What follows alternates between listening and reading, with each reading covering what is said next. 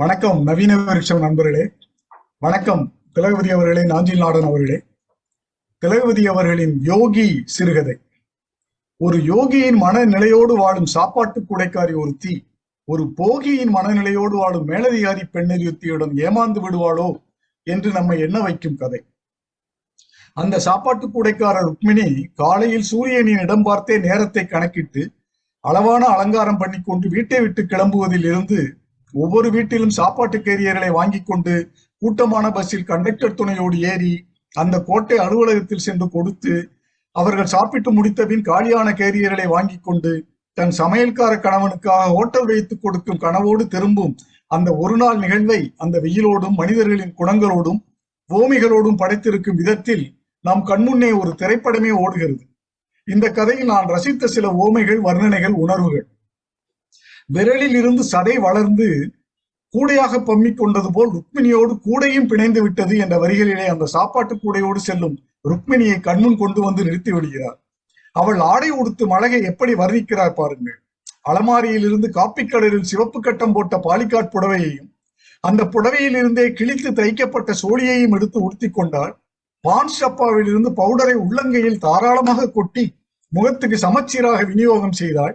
கண்ணாடியை எடுத்து முகம் மார்பு இடுப்பு எல்லாவற்றையும் ஒரு முறை பார்த்து கொண்டால் மாடக்குழியில் பழைய நனைந்த கிளிச ஜாக்கெட்டில் சுற்றிய மல்லிகை சரத்தை வெள்ளை விழுதுகள் மாதிரி அருவியின் தொங்கலான வடிவில் விழுவது மாதிரி ஹேர்பின் வைத்து குத்தி கொண்டால் கண்ணாடி முன் நின்று தலையை இப்படியும் அப்படியுமாக திருப்பி தன் அலங்காரத்தை ஒரு முறை பார்த்து திருப்தி போட்டுக் கொண்டால் டாப் டக்கர். டாப் டக்கரான வர்ணனையும் தானே இது. சாப்பாட்டு பாத்திரம் கொண்டு வந்து கொடுக்கும் ஒவ்வொரு பெண்ணின் குணமும் ருக்மிணியின் வாயிலாக நமக்கு தெரிய வருவதும் ஒரு நல்ல கதை உத்தி.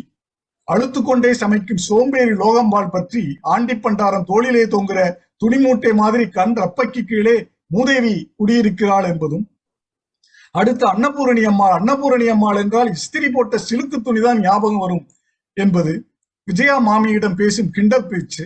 ஜாலியா இருக்கிறதுங்கிறியே அப்படின்னா என்னடி என்று கேட்கும் மாமியிடம் மாமா உள்ள இருக்காரா? அவர்கிட்ட போய் கேளு. ஆனா கதவை ஞாபகமா தாப்பா போட்டுக்கிட்டு கேளு என்ற கிண்டல். அடுத்து ருக்மிணியின் யோகி மனநிலையை காட்டுகின்ற காட்சி. படியளக்கிற பங்காரமா நான் சோறு போடுற சுந்தராம்பா என்ற நினைப்போடு பாத்திரக்கூடை தலை சுமையோடு ஒரு பாட்டை பாடியபடி சுடும் வெயில் அப்புறம் கணக்கும் சுமை அரும்பும் இயர்வை அத்தனையும் அலட்சியப்படுத்தியபடி ஏதோ ஒரு ராஜகுமாரி உத்தியானவனத்திலே பௌர்ணமி நிலவிலே தோழிமார்களுடன் ஆடிப்பாடும் ரஞ்சிதமான மனநிலையில் பஸ் ஸ்டாண்டை அடைந்தார் என்று வர்ணிக்கிறார். காட்டுக்கு போய்த்தான் யோகியின் மனநிலை வர வேண்டுமா?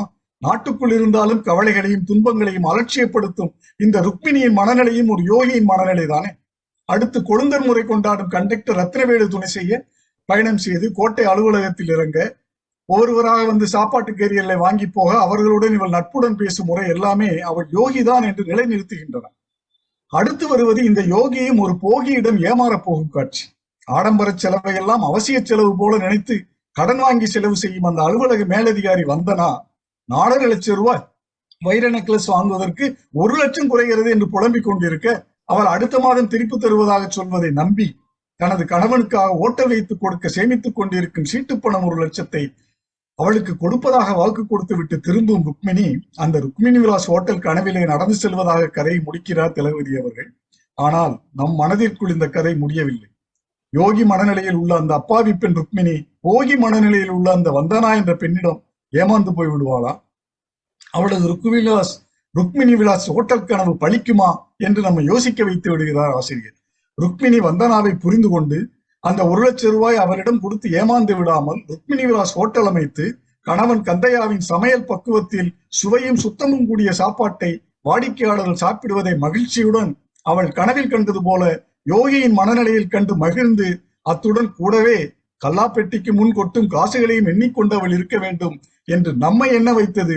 எழுத்தாளர் திலகவதி அவர்களின் எழுத்துக்கு கிடைத்த வெற்றி என்றே சொல்லலாம். நன்றி வணக்கம்.